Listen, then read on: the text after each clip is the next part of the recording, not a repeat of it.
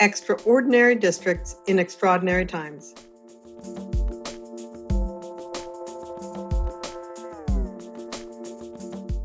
Hi, this is Karen Chenoweth from the Education Trust. This podcast is one of a series of conversations with expert school and district leaders to find out what they are doing in the wake of the coronavirus pandemic. Today, May 15th, I am talking with Melissa Mitchell, principal of George Hall Elementary in Mobile, Alabama. In addition, I'm really pleased to say we have Mobile's Deputy Superintendent of Academic Affairs, Dr. Lakeisha Brackens, and Superintendent Chresal Threadgill. A few episodes ago, I spoke with Faith Lucy, principal of Dr. Robert W. Gilliard Elementary School in Mobile. I was struck by how much she praised the way the district had supported her school by swiftly organizing help to students and teachers. I was hearing the same thing from Melissa Mitchell. In an email, she wrote that Superintendent Threadgill is an amazing leader and that she is proud to work for him.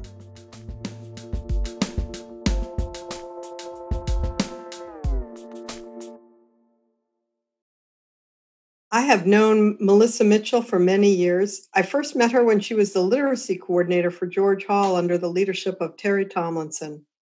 Ms. Mitchell was a key part of what she calls the transformation, and she became principal when Ms. Tomlinson retired. Ms. Mitchell emailed me that if I wanted to talk with a district leader who is making really great strides to provide an equitable education during this time, I should talk with Superintendent Threadgill. I take those kinds of recommendations really seriously. Welcome, Ms. Mitchell, Superintendent Threadgill, and Dr. Brackens. I hope you're all safe and healthy. Thank you. Thank you. Ms. Mitchell, I first want to ask you what you have found most helpful in terms of district support. I think in in the beginning when we knew that schools were going to close, there was a period of time where we um, closed for a few weeks to wait for the state um, to make a plan and it gave time for our district to make a plan. In the beginning, there was a lot of, you know, fear and uncertainty of what that was going to look like. Um, and then when the plan was released, it was just um, such a, a relief because everything that we were worried about was thought of and there was a plan in place for anything that you can think of from of a very vast district and and I worried about my kids needs and it was nice to see that um, throughout all of Mobile County and all the different um, types of schools that the needs of every child was addressed in their plan. Superintendent Threadgill, let me ask you to walk us backwards a little. What had to happen on your end for Melissa Mitchell to say, my kids were thought of? because it's true. You have a big district. You have more than 50,000 kids. Some are very wealthy. Some, like M- Melissa Mitchell students, are not. Um, how did you how did you balance all of that? Well, first, um, what I did was I assembled a team, a team that consists of uh, several different um, people. Uh, they had di- diverse areas of ex- expertise, and we first um, came up with a pandemic plan. Uh, once, because the, the district did not have a pan, pandemic plan, uh, so we came up with a pandemic plan.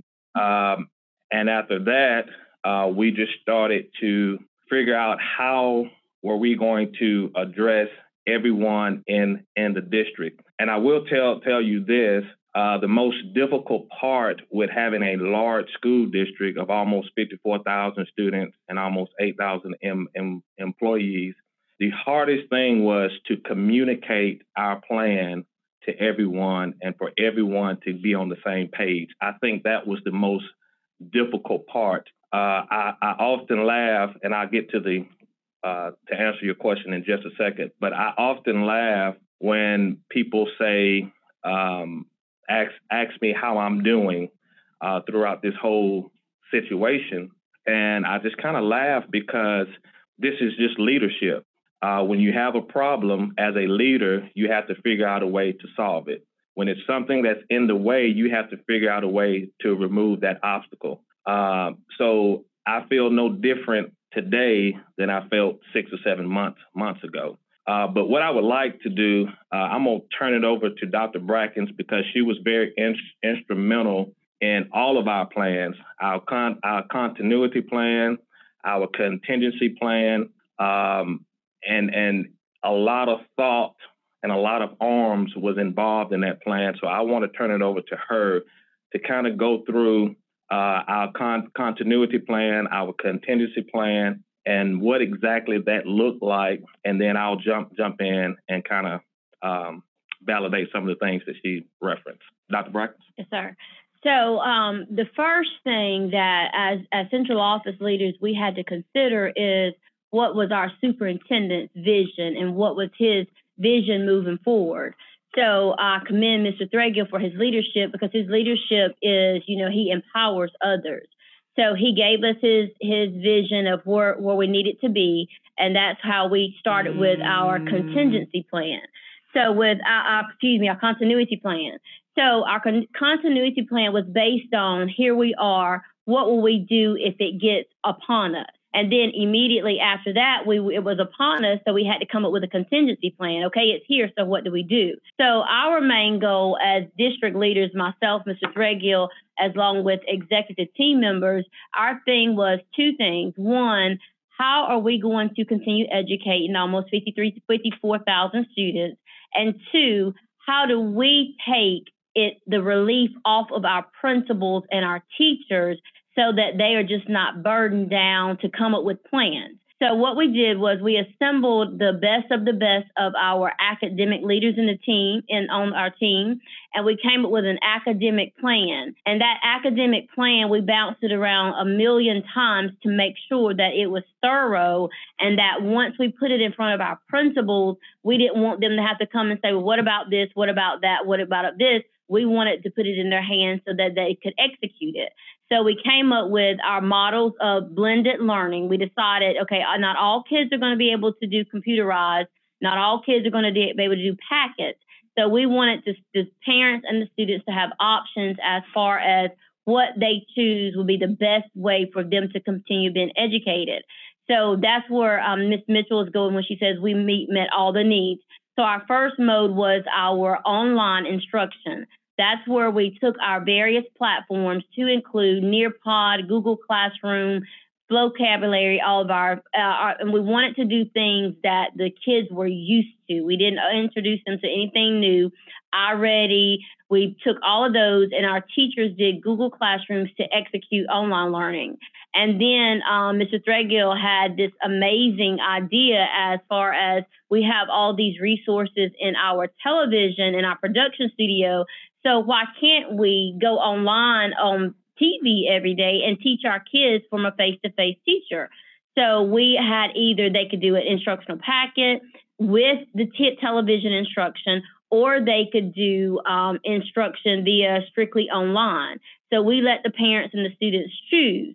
But, you know, even though we had those modes of learning, there was a lot of planning that had to go into. We had to take into consideration grades. We had to take into consideration how are we going to get the packets? How are we going to get them back out? How are we going to get the materials? So we pretty much within the in two weeks totally transformed education in Mobile County. We changed from textbooks to online books so the look of um, education is totally different, and we um, we we often say to each other, you know, this is going to make our system better.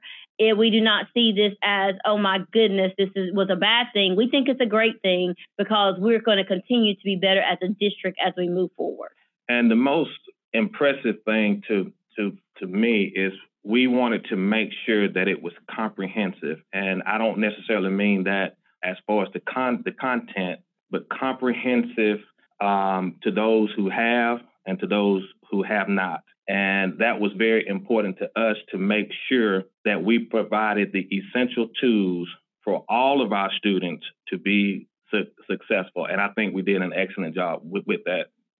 So, were you able to get computers in the hands of students and Wi Fi in the hands of students, or you weren't and you you provided packets and television right so so what we had to do we sent out a survey uh, to all of our parents and all of our homes to kind of um, get a grasp of how many families how many homes how many students did not have um, connectivity did not have internet did not have devices uh, so I think we delivered. We had to purchase and de- deliver almost 10,000 de- devices and thousands of wi- Wi-Fi's to homes uh, to provide for those for those students and and those families. Now, the challenging part with with that, there are some homes that have multiple uh, students, uh, so we were only uh, giving them one one device, so they had to ro- rotate it out. Um, but it has been very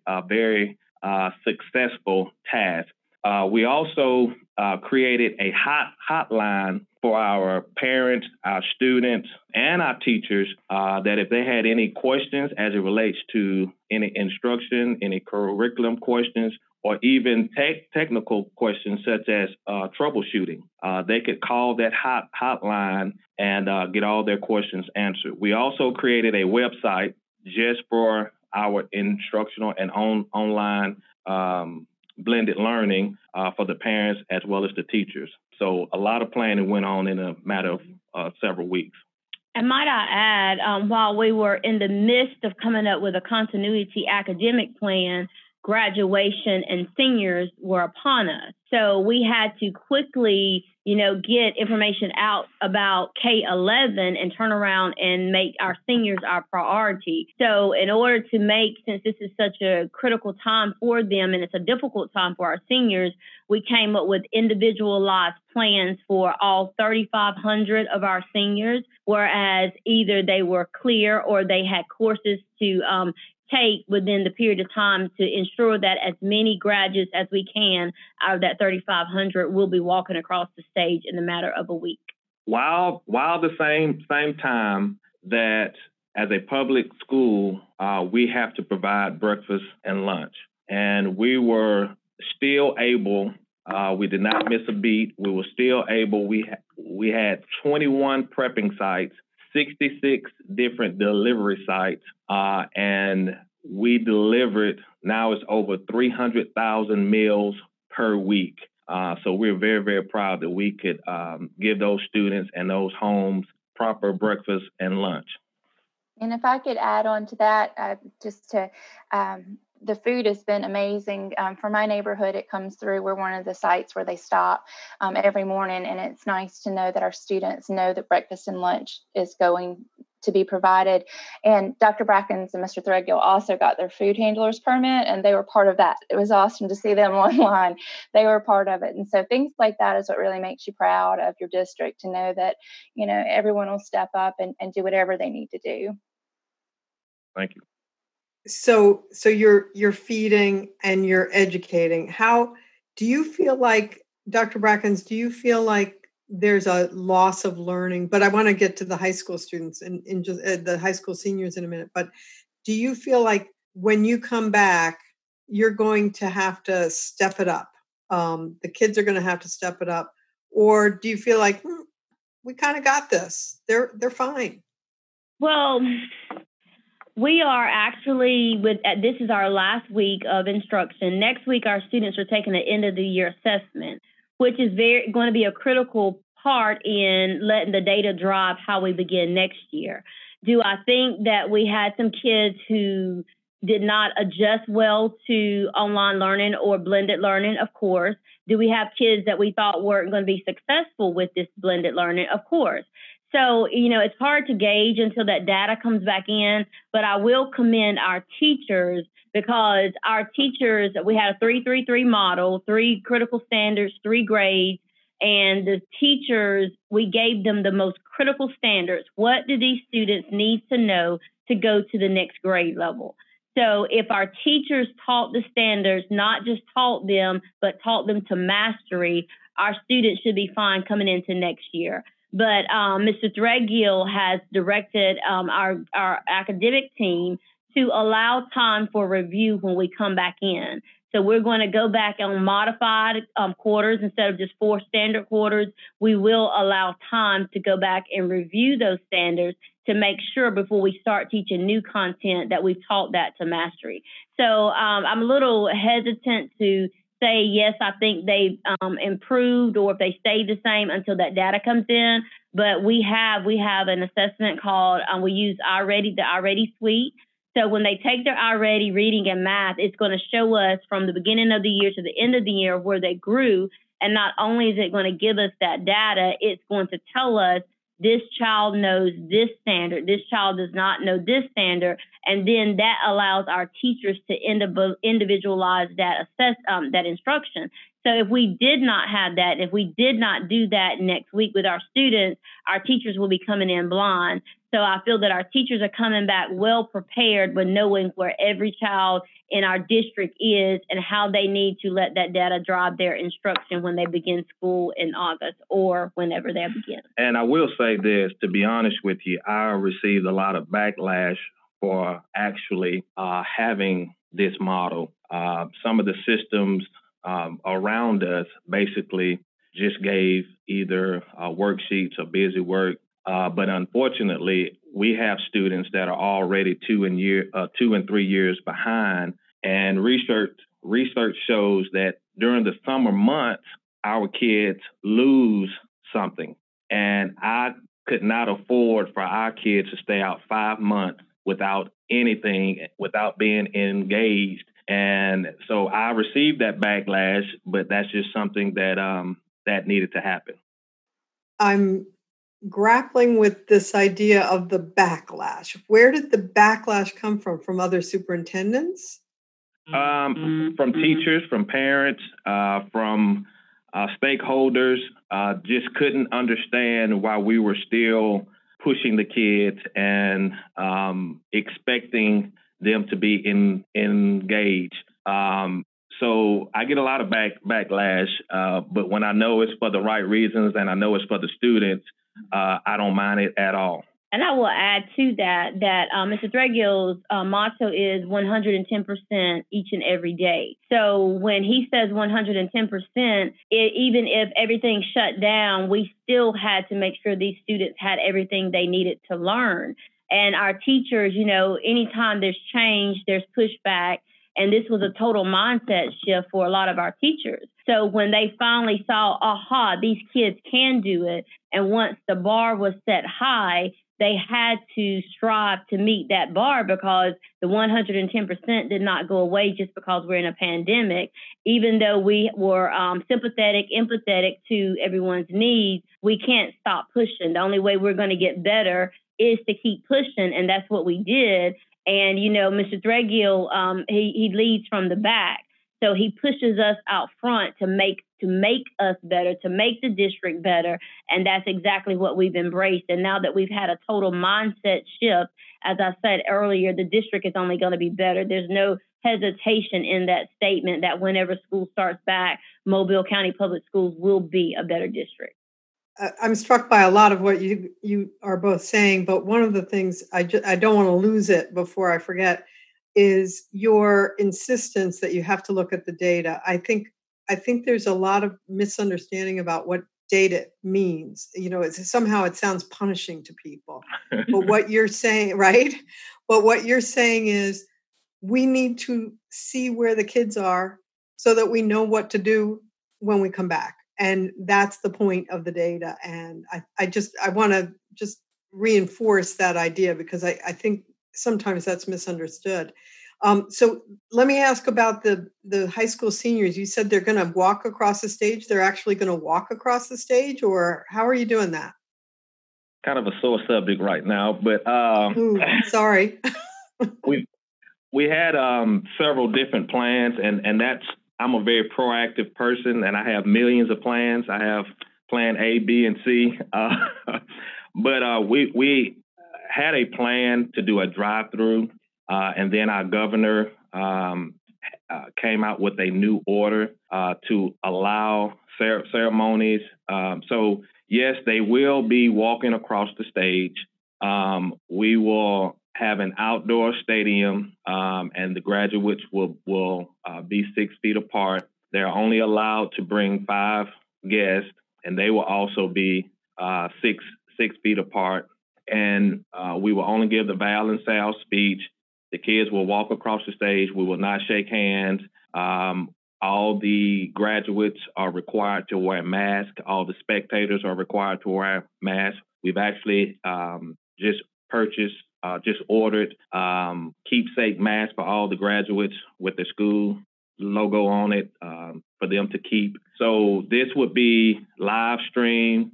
Uh, we also are going to do a DVD for them to take home with them. Uh, it's also going to be on YouTube. Uh, so we will have a face-to-face graduation, and they will walk across the stage, um, but it's just going to be limited um, people there. And I'm assuming we're talking high school by high school, not one big, huge, yeah. Yeah, um, but yeah, but I'm gonna just guess Mobile County has had a spike in uh, in cases um, of coronavirus. Mobile County has fairly high percentage of of people with diabetes and other comorbidities. So you're not going to get everybody. Everybody's right. not coming. That, that's my guess. And and that's we don't want we don't want them to, to come if if they're immune if right. immunocompromised. Yeah. Right. But the plan A, plan B, plan C, I mean, I'm sure you have more than that. You've always had hurricane plans. Mobile has hurricane plans, right? This is something quite different. Is there something big that you you have learned from this? Um, you know, I'm I'm going to always take a positive. Um, and what I've learned from all of this is kind of what Dr. Bracken said. I think she's, um, I think we've been together so much, she's starting to talk like me, which is, I don't know if it's good or bad. But I think people who we thought weren't leaders have really stepped up.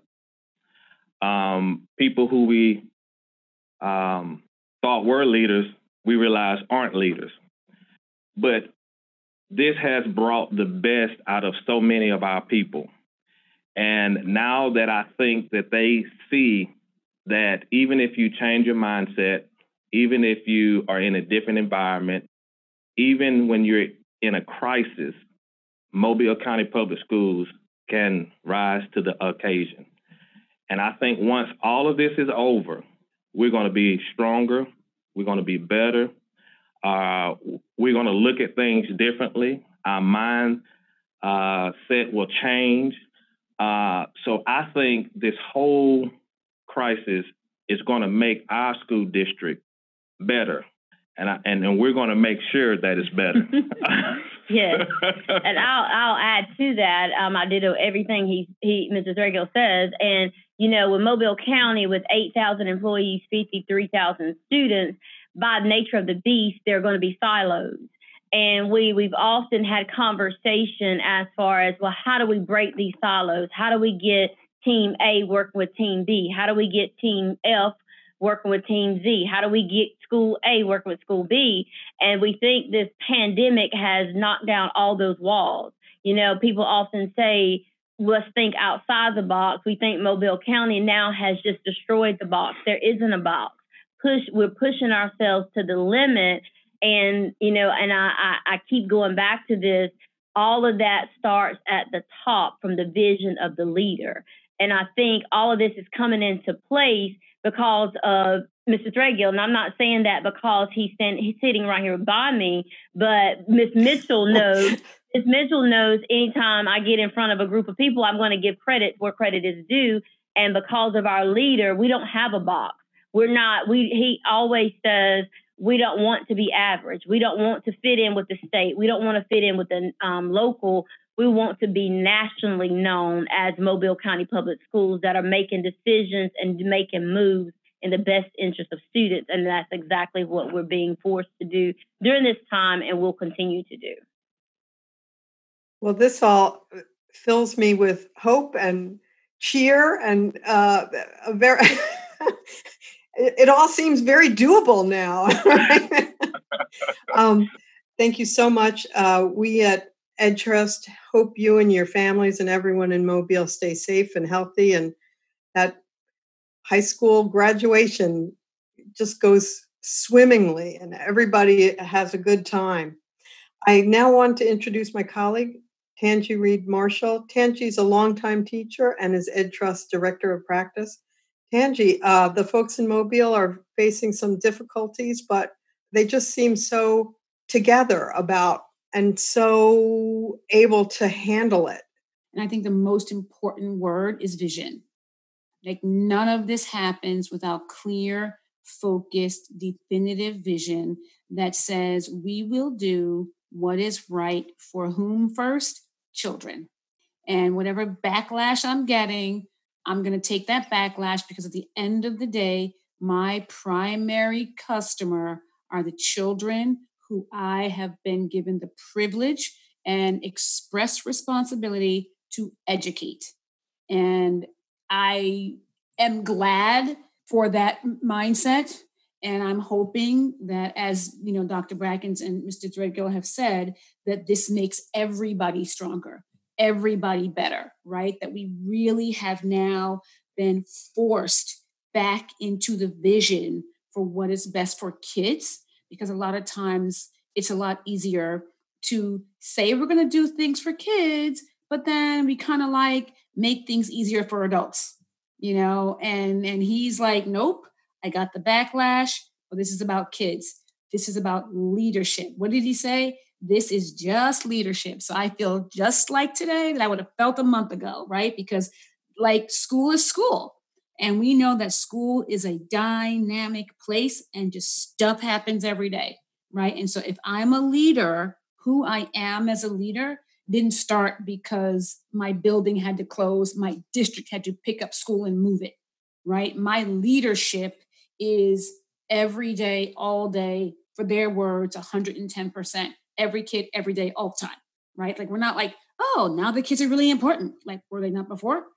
right? So, like, how important are the kids all the time? And I'm just super excited and can't wait to see what comes when school gets back open in the buildings because we can just feel this sense of energy that speaks to the possibilities and the urgency and the demand so so what would be interesting would be to talk to some students in mobile and see how they're they're feeling are they feeling beleaguered are they feeling that's right they might they might be feeling kind of I can't Tired. believe I have all this work. And my right. friends who live, you know, or my cousins who live in Escambia mm-hmm. County, they don't. They don't. That's right. I mean, you know, and I think that's a natural, you know, tendency because we can't help as humans but to compare. But there's also going to be this understanding that in the long run, what my district did for me is what's best because you and I have said kids understand what school is about that they leave their house and they go to this place and these things happen, right? That's called learning. And students expect to learn. You know, in conversations I've had with students, and I would love to talk to their students, I've had the kids are like, Yeah, I want my work, right? Like, I want my work. Give me my work. You know, let me do my work. Molly Bensinger Lacy, who I've written about many times, she talks about the academic needs of kids. And we're we're we're very clear that kids need to eat. Everybody knows kids need to eat. Everybody knows ki- kids need safety. They need to learn. Kids know that. They know they need to learn and they respect people who expect them to learn. They absolutely do. And I think what was so important and so I appreciate they both talked about students rising to the expectation. You know, we are going to be sympathetic, we are going to be empathetic, but we are not going to back away from expectations. Um, your circumstances don't necessarily mean you can't do the academics. You know what I mean? We just have to help you. We have to support you as you walk through this very difficult time and this challenging time. So, our job is to support you as much with everything we've got so that we help you mitigate some of the challenge that you might automatically be facing that may have increased, right? But we're still about the business of educating children, and we are still about the business of expecting the best out of our students. And what better example to give to districts around the country than this absolute unwavering statement of academic expectations of excellent that are coming through a vehicle of support, of planning, of everything else. You know, that you can't get away from that. You just can't get away from that. And I think that that was a wonderful wrap up. Um, I think that wraps this episode up of uh, Education Trust podcast, Extraordinary Districts in Extraordinary Times. Our aim is to bring you the voices of thoughtful educators grappling with all the questions of equity and excellence that face educators today. And I think we heard a great example. Please subscribe so you are notified of new episodes. If you think this is a valuable podcast, recommend us to folks in your network and leave a review wherever you got this podcast. And if there's a particular educator you'd like to hear from, let me know who and why. You can email at ed- extraordinarydistricts at edtrust.org or tweet at EdTrust or me at Karin Chenoweth, K A R I N C H E N O W E T H, or Tanji at, at Remarsh76. Mike Patillo records and edits this podcast from Tonal Park. He was able to record our conversation through the magic of Zoom. Thanks to the whole team at EdTrust for helping get this podcast launched. And thank you to the Wallace Foundation for providing financial support. Thanks, and see you next time.